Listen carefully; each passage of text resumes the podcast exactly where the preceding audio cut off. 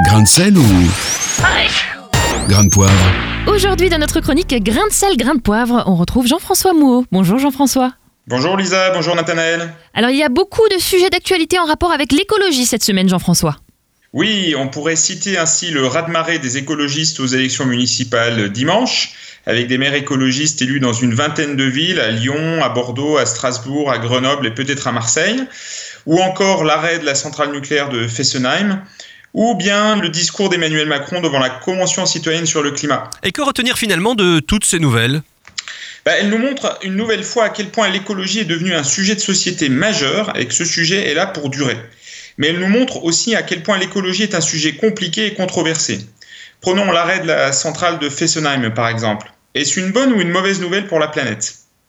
Pour les écologistes d'Europe Écologie Les Verts, le nucléaire est le grand Satan, mais d'autres personnes se réclamant de l'écologie politique affirment que le nucléaire est l'une des solutions indispensables à la transition énergétique pour réduire les émissions de gaz à effet de serre, par exemple. Et on voit aussi que les propositions de la Convention citoyenne sur le climat ne font pas l'unanimité. La proposition de la Convention citoyenne d'abaisser la limite de vitesse sur les autoroutes à 110 km/h a en effet été, selon un sondage, rejetée par une majorité des Français. Emmanuel Macron a refusé de reprendre cette idée. On peut comprendre qu'il y voit un piège. Il pense à la crise des Gilets jaunes qui avait commencé par l'abaissement de la limitation de vitesse sur les routes à 80 km/h et une hausse des taxes sur le diesel. Ne touchons pas à un paradoxe là, Jean-François en effet, d'un côté, une majorité de citoyens veut plus d'action sur l'environnement. Ces citoyens votent écologistes, ils sont tout à fait d'accord pour isoler leur maison, changer la constitution, taxer les entreprises pour les encourager à être plus vertes. Car tout cela est bon pour la planète, mais ne touche ni au pouvoir d'achat ni au confort de vie. Par contre, dès qu'il s'agit de limiter notre liberté, liberté toute relative, d'aller très vite sur l'autoroute, une majorité n'est plus d'accord. Et le problème, c'est que si on veut sérieusement limiter notre impact sur la planète, il va falloir limiter notre liberté, entre guillemets.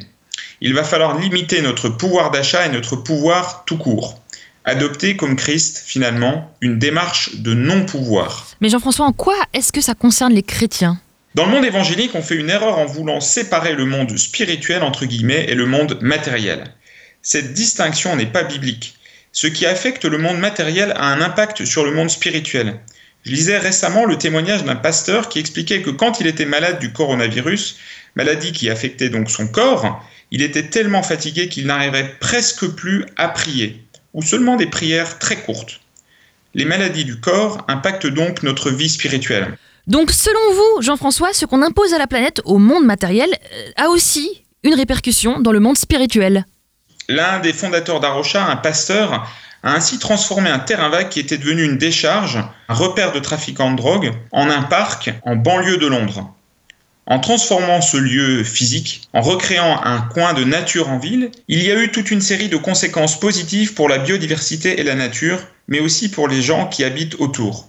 Et à n'en pas douter des conséquences aussi dans le monde invisible. Le royaume de Dieu s'est approché des gens. Vous pouvez lire son histoire dans le livre Un Dieu zéro déchet, publié par Arocha.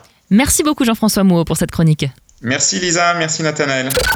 Retrouvez ce rendez-vous en replay sur farfm.com.